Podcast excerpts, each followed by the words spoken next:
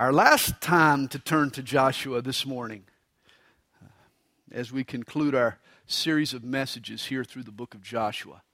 Joshua chapter 24.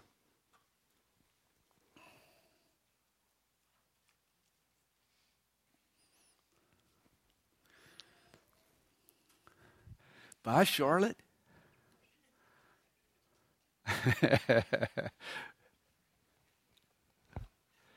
boy, oh boy. Just drove down to Columbus uh, last weekend and celebrate Natalie's 25th birthday. Don't blink. If you got kids at home, don't blink. If you do, you'll, you'll completely miss it. Father, again, thank you for your word. We pray you'll bless us this morning as we study. In Jesus' name. Lord, help us to be people of influence. In Jesus' name, amen. Hey, Robert Bellah is a sociologist at the University of California in Berkeley.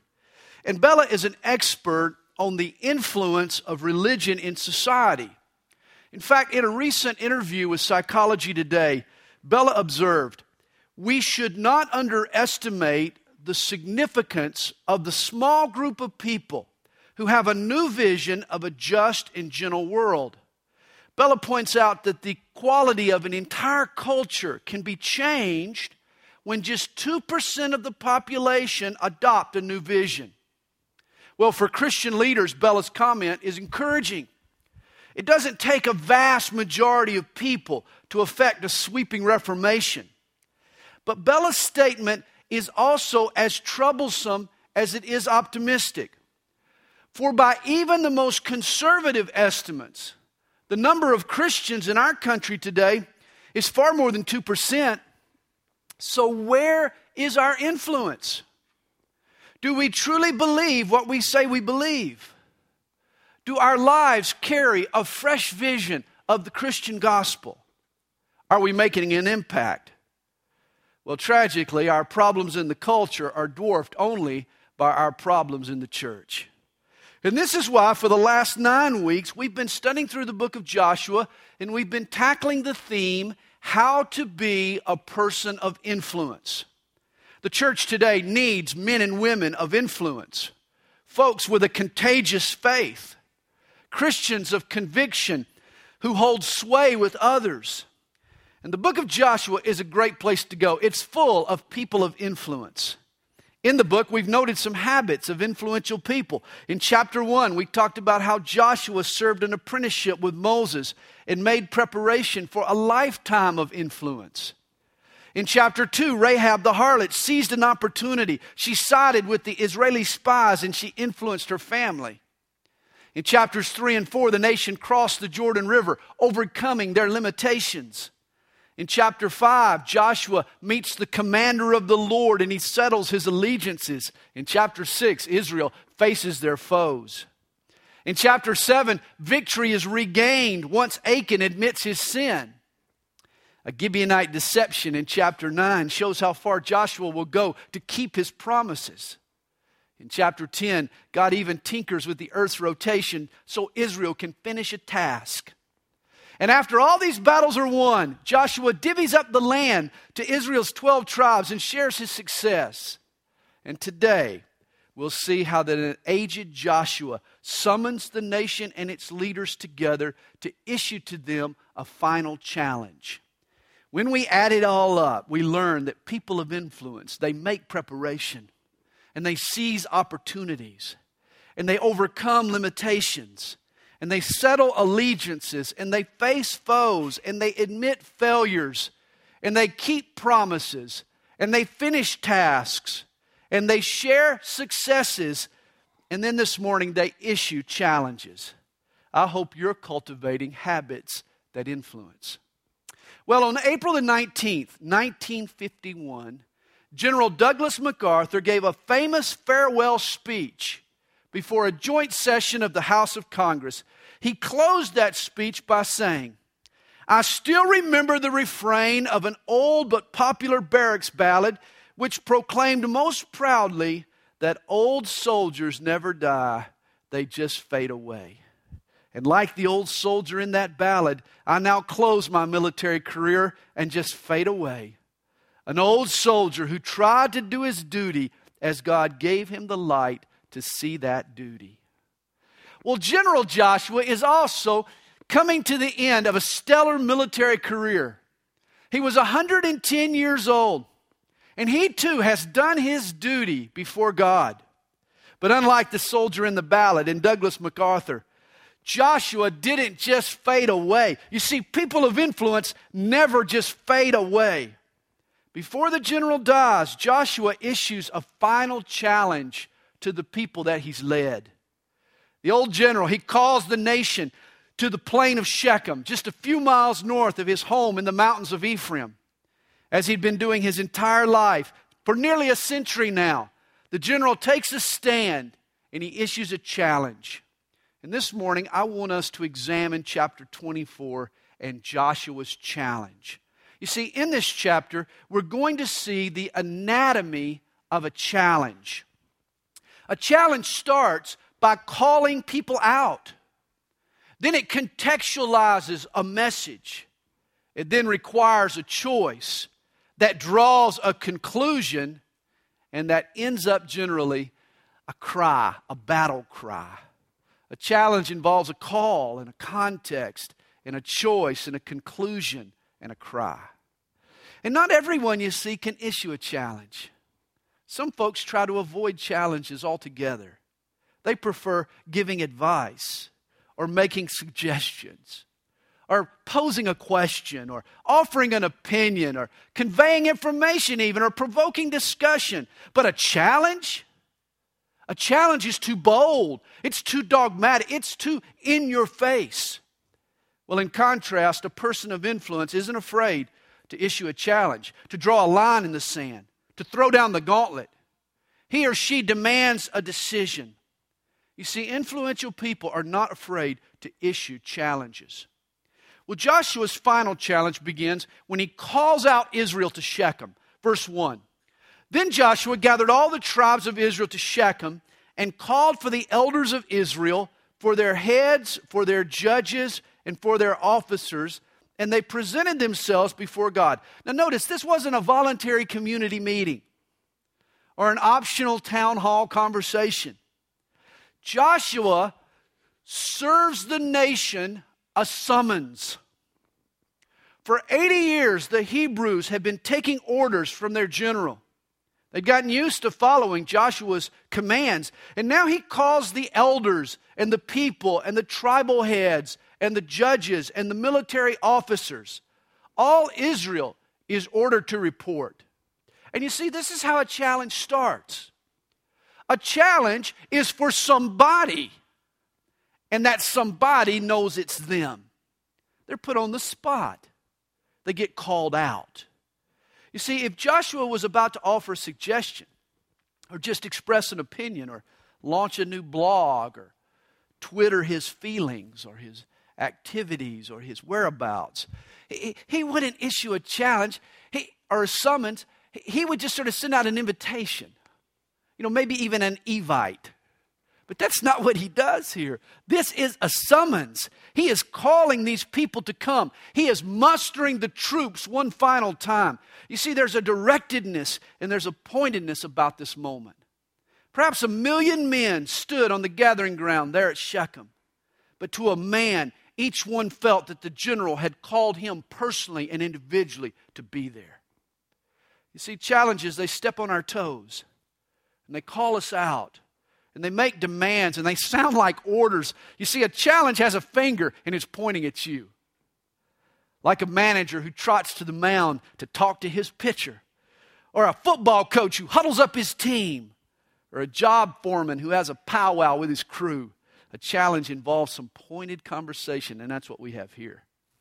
Well, Joshua, he calls the nation, and then he contextualizes his message.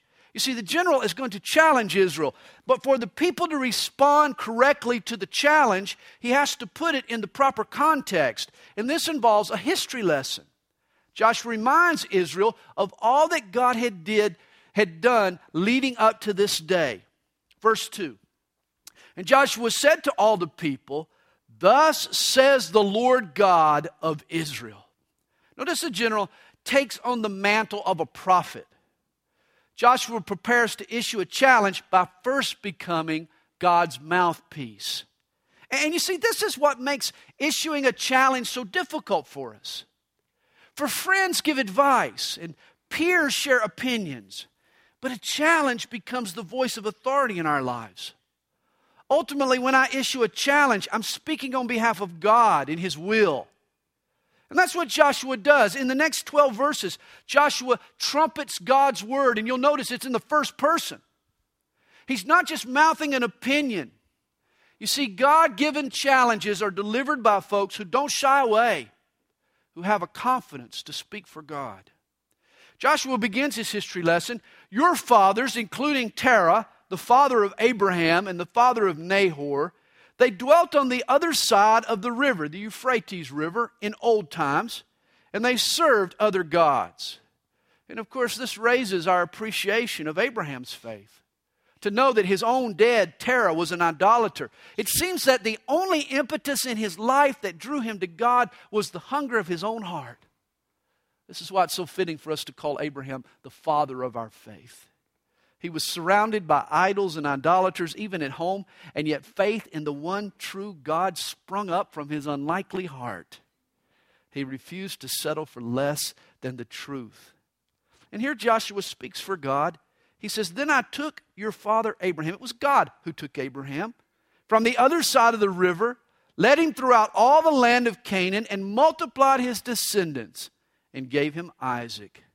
And of course, Joshua passes over the miracle that's behind those words, gave him Isaac.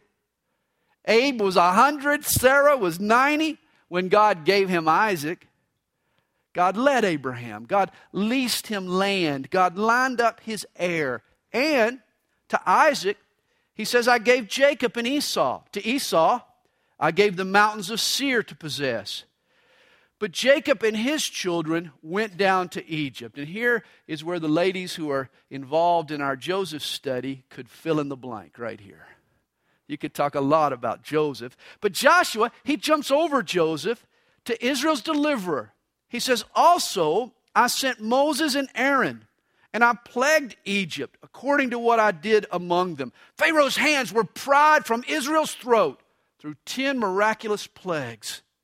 God says, Afterward, I brought you out. And then verse 6 Then I brought your fathers out of Egypt, and you came to the sea. And the Egyptians pursued your fathers with chariots and horsemen to the Red Sea. And so they cried out to the Lord. And he put darkness, literally a cloud, a dark cloud between you and the Egyptians. You know, it's interesting. Joshua was an eyewitness of this. And he saw the cloud that separated the two camps that shrouded the Egyptians in darkness and then gave light to Israel. And this cloud impressed him most. It's interesting, he doesn't even mention the parting of the Red Sea. He just talks about this darkness.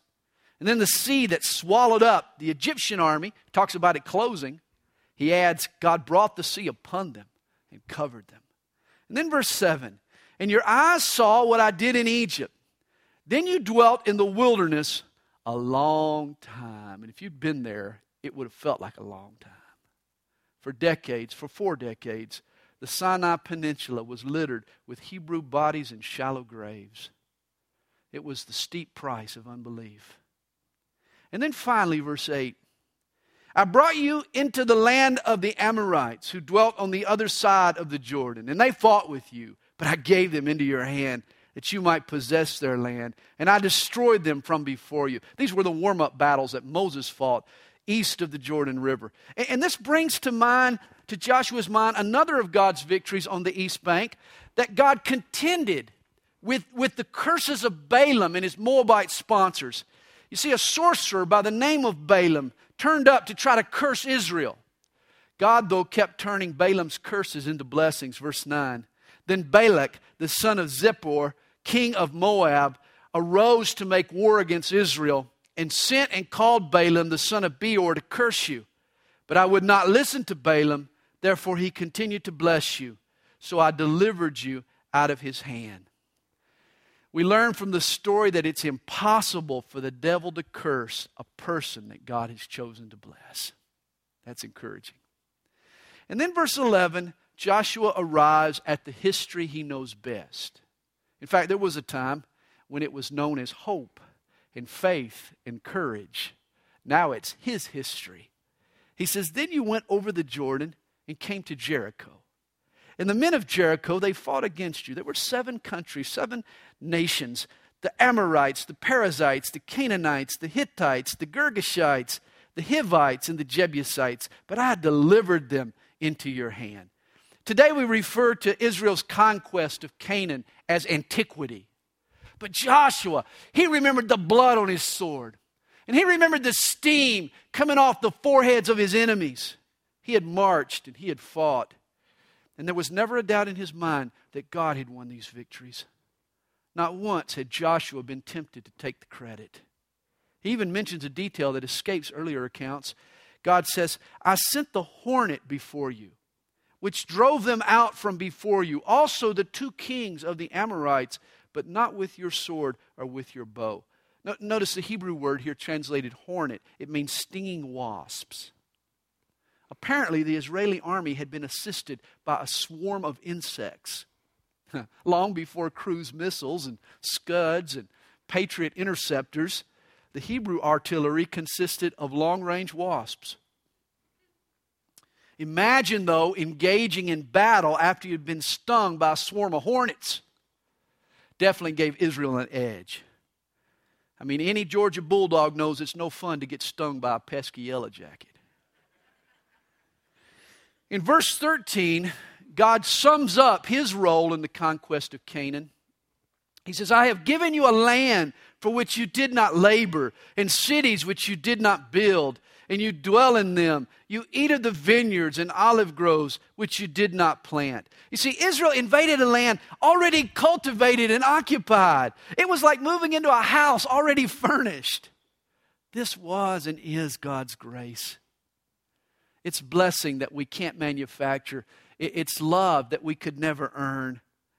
It's paid for by another, Jesus, and elsewhere on the cross. And we receive it not by effort or elbow grease, but by simple faith. This is grace. You know, when I think of Israel's role in the conquest of Canaan, I think of Justin Allen. You see, Justin played basketball for Arizona State, and he was the teammate of the school's all time leading scorer, a sharpshooter by the name of Eddie House, plays for the Celtics today.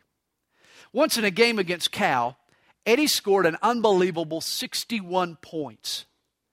During the win over Cal, Justin Allen, he scored just three points that night. But I like Justin's comment in the post game interview. He said, Hey, I'll be able to tell my grandkids that Eddie House and I combined for 64 against Cal. well, this was also Israel's box score. God scored 61, Israel chipped in three, but together they combined for 64. Isn't that the line, score line of your life? It certainly is mine. It's always God's involvement that makes the difference. This was true of Israel of old, and it's true of us today. If there's any good that we do, if there's a work that we're involved in that accomplishes anything for God, then it's God who deserves the credit and certainly not us. You can be sure that God did the lion's share. And so here's the context for this coming challenge. From Abraham to Moses, now to Joshua, God has been good and gracious to Israel. That's why the nation now dwells in this wonderful land, this new land, this land flowing with milk and honey. Apparently, God loves Israel. And Joshua is hoping that Israel will love God. The folks gathered here, here at Shechem, they have a choice to make. This is D Day. This is Israel's day of decision. Understand, all challenges include a choice. In verse 14, Joshua exhorts them Now therefore, fear the Lord, serve him in sincerity and in truth, and put away the gods which your fathers served on the other side of the river and in Egypt. Serve the Lord. Now, here's a detail we don't know until now. In Egypt, the Hebrew slaves sunk so low in their faith that they worshiped the gods of their captors. Apparently, Moses not only had to overcome Pharaoh's stubbornness, but Israel's unbelief. And what's more, these current Hebrews, after all that God has done, after all that they've seen, after the grace they've received, they also are flirting with idols. For later in this chapter, you can skip down to verse 23. There he tells Israel, Put away the foreign gods which are among you. And he speaks there in the present tense. Idolatry was their active sin. Oh, the Hebrews, they mouthed allegiance to God, but in the secret place and in their private world, they were toying with idols that God hated. And this is why Joshua challenges them to serve God in sincerity and in truth, not in duplicity and deceit. Israel needs to fear God. For he will not tolerate a wayward, hypocritical heart forever. His judgment is swift and stern. And the same folks God saves, he'll judge if they don't remain loyal. And so in verse 15, Joshua lays out their choice. And if it seems evil to you to serve the Lord, choose for yourselves this day whom you will serve. Whether the gods which your fathers served that were on the other side of the river, or the gods of the Amorites in whose land you dwell.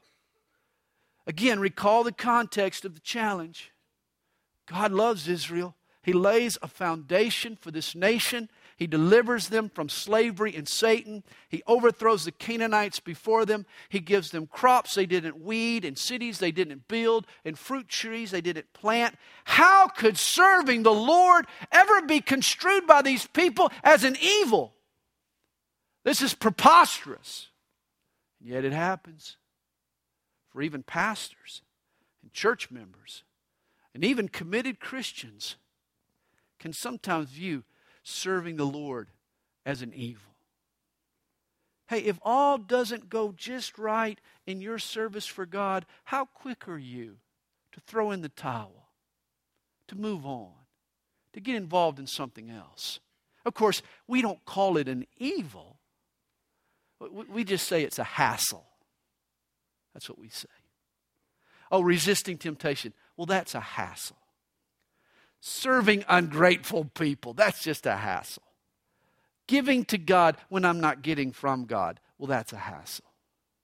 Self sacrificing and loving my spouse like I should, that's just a hassle. Renewing my mind rather than just letting it wander, that can be a hassle. Getting along with people different from me, well, that, that's just a hassle I don't need. Being mocked and looked down on for my faith, oh, that's a hassle. The other day, a friend of mine asked me how I was doing. I told him, I choose great. now, I had reason to be discouraged and to grumble and to be fearful, but I also had reasons to be thankful and to be grateful and to be faithful and to be joyful. And so, really, it all boiled down to a choice, didn't it? It always does.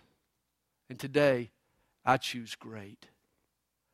Well, here in verse 15, Joshua challenges Israel choose this day who you will serve. He brought Israel to Shechem, not to fellowship or picnic or wing fling or chili cook off or to sing or study. He brought them there to choose. For a challenge requires a choice. And no choice, by the way, is still a choice.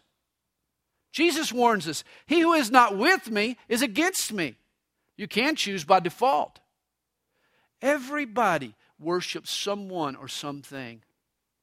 And it's sad, but idolatry is still alive and well. Sex or drugs or sports or porn or video games or money or success or popularity or convenience or comfort or technology. We can make an idol out of anything.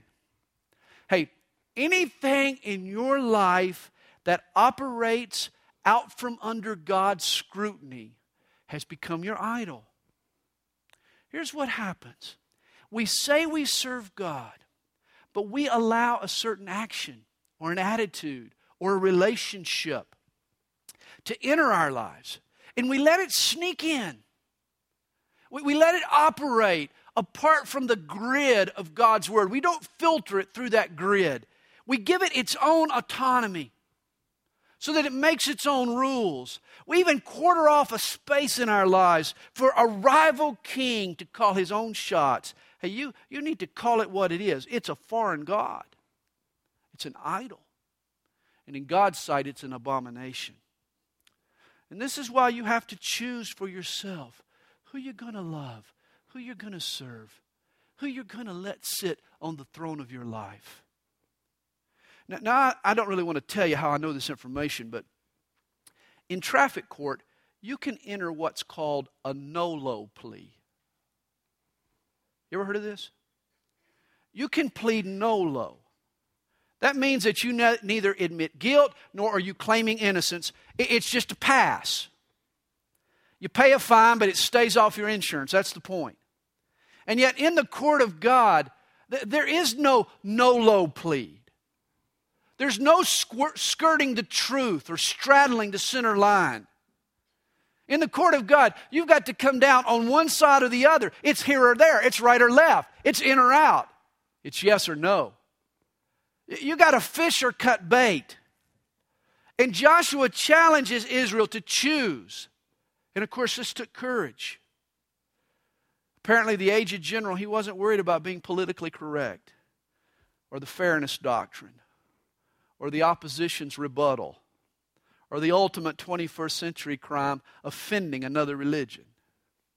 Joshua fears God. And his only concern is offending God. In chapter 24, General Joshua, he orders an entire nation to get off the fence. Reminds me of a letter sent to Dietrich Bonhoeffer. Dietrich was a devoted, devoted Christian from Germany. But when Hitler came to power, the faithful pastor, he became disillusioned. Bonhoeffer left Germany in Nazi occupation, and he went to Germany. Uh, he went to England where he pastored a German congregation. All was well until one day he received a letter from a fellow pastor who had stayed entrenched in Nazi run Germany. The letter that Dietrich received, it posed a challenge. When he opened it, it read, One simply cannot become weary now. Still less can one go to England. What in the world would you want to do there? Think of this you are a German. The house of your church is on fire, and you know enough to be able to help. Dietrich, you must return to your post by the next ship. What a challenge. The letter pierced the man's heart and Bonhoeffer was back in Germany 16 months later. Dietrich Bonhoeffer died for Jesus' sake in a Nazi prison. But such a challenge, it calls a person out. And it puts the situation in context and it requires a choice. And then it forces that person to draw a conclusion. Joshua calls on Israel to choose. But understand, the general has already made his choice. He, he's come to Shechem with his mind made up. He, he doesn't need to take a poll here or check with his friends first. This is why there's no quiver or hesitancy in his voice, no ambiguity in his convictions. Joshua shouts, so there'll be no doubt. As for me and my house, we will serve the Lord. You know, there, there have been times in the past when my kids have wanted to indulge in a questionable activity and I've had to say no. And it seems I always tend to reply, Ah, oh, Dad, everybody else is doing it. And, and my answer to that is simple Who cares? Who cares what everybody else is doing? You know, in a river, the only fish that drift with the current are the dead fish. Toilet paper goes with the flow, not Christians. True Christianity is a definitive faith, it's a faith that stands up. And I'm afraid this is the weakness of the modern church. Nobody today seems to have the backbone to draw a conclusion. It's all up for debate and discussion and dialogue, not declaration. We're like the guy who was so indecisive his favorite color was plaid. Churches today refuse to stake out positions and take a moral or spiritual stand. Many church leaders, leaders today, they lack the guts to differentiate, differentiate right from wrong. And it's tragic. In 2005, Larry King interviewed Joel Osteen, pastor of America's largest Christian church, Lakewood Church in Houston, Texas, has 40,000 plus attendees every Sunday. But on the show, when Larry asked him if Jews and Muslims are going to hell, people who obviously reject Jesus as their Messiah, Joel danced and hedged and weaved and bobbed. He said, finally, I don't know if I believe they're wrong. Oh, Joel kept smiling through it all, but he refused to draw a conclusion. His interview was a classic case of religious tolerance run amok. Hey, if Christians can't say that people who trust in Jesus go to heaven and people who reject Jesus go to hell, well, then we might as well close up shop. The Bible isn't ambiguous on this subject, there is great clarity. If Christians can be definitive about anything, it should be salvation through Jesus Christ. People of influence refuse to sidestep the truth. They're willing to challenge a lost world with the exclusivity of the claims of Christ. They draw conclusions and they possess convictions. They scope out on what hill to die on. Influential people understand what's non negotiable. I hope you're a person of influence. And Joshua not only draws this conclusion for himself, but he does so for his whole household his whole family. As for me and my house, some of you dads, some of you head of households, probably didn't know that you can pledge allegiance on behalf of someone else. You can't. Parents today have been filled with this nonsense that they can't make spiritual decisions for their kids. Supposedly enlightened parents let kids choose for themselves what they'll believe. Liberal, liberal authorities insist that a parent who makes religious decisions for their kid is guilty of child abuse. Well, if that's the case, let me be the first parent to get arrested. I've had four teenagers now, and, and trust me, I, I, I'm well aware of this that kids, when they come of age, they start to make their own decisions whether the parents approve of them or not. Understand that.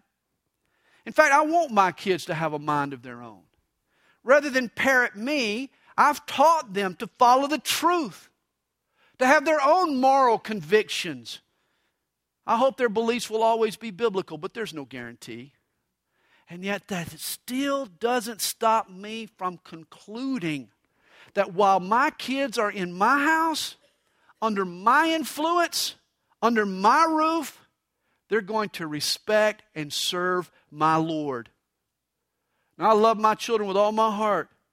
I'd die for one of my kids, but I love Jesus more than I love my kids.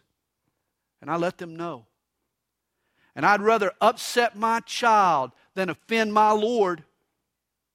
There are standards that my kids will abide by whether they like it or not. Man, it's simple math at my house. Eat my food, sleep in my bed, equals serve my God, and go to my church and I expect the kids to like it.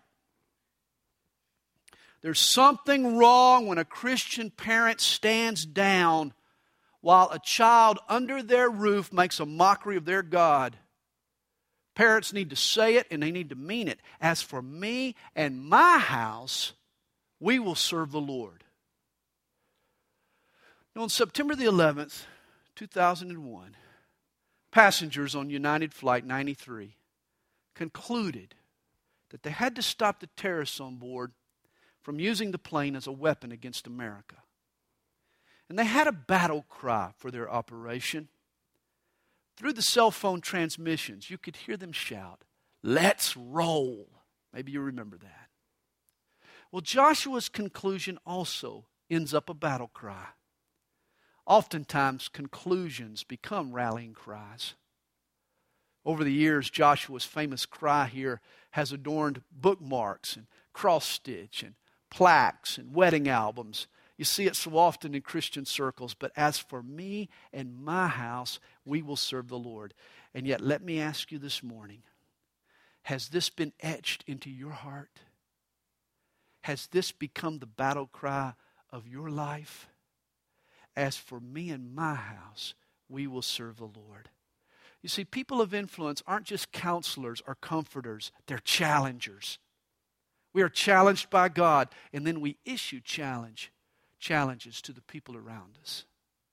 When you read the rest of the chapter and then on through the book of Judges, you'll see how that, how that Israel only paid lip service to the general's challenge this day. J- just a few years after Joshua's death, these same folks became full blown idolaters. You know, like Joshua, we don't always see the effects of our influence. At times, our challenges fall on deaf ears, and it gets discouraging, and you think you've failed, and you assume that your life and your efforts have gone for naught, and you can get bummed out so quickly. General Joshua's influence might have been ignored by his contemporaries, but note this 3,500 years later, you and I are still being inspired by his life, the challenging life that he lived. You see, comfort and chatter and counsel and comedy, they're here today and they're gone tomorrow. They have a short shelf life, they're easily forgotten. But a challenge sticks and it stays. And a challenge has an echo. It echoes in minds and in hearts and down through families and within culture and even through the halls of history. It's hard to escape a challenge. That's why people of influence are challengers. I hope you'll be a challenger. I hope you'll live a life that challenges and then dare to issue challenges to others. And if you do, your influence, like an echo, will reverberate down the canyon walls. Don't forget, influential people issue challenges. Father, we thank you for your love for us today. And Lord, we have been challenged today to live for Jesus, to choose this day whom we will serve.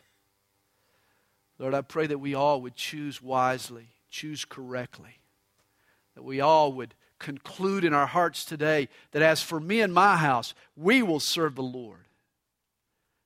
Lord, I love you. I thank you for this day. I pray, Lord, that you'll work in our hearts. As we take communion this morning, as we worship you, I pray that we'll open our hearts to you and that we'll receive from you the encouragement, the the strength, the fortitude that we need to accept the challenge in our lives. Lord, we love you. Help us, Lord, to be people that challenge others by the life we live, by the words we speak. Help us, Lord, to be people of influence. We pray all these things in Jesus' name. Amen.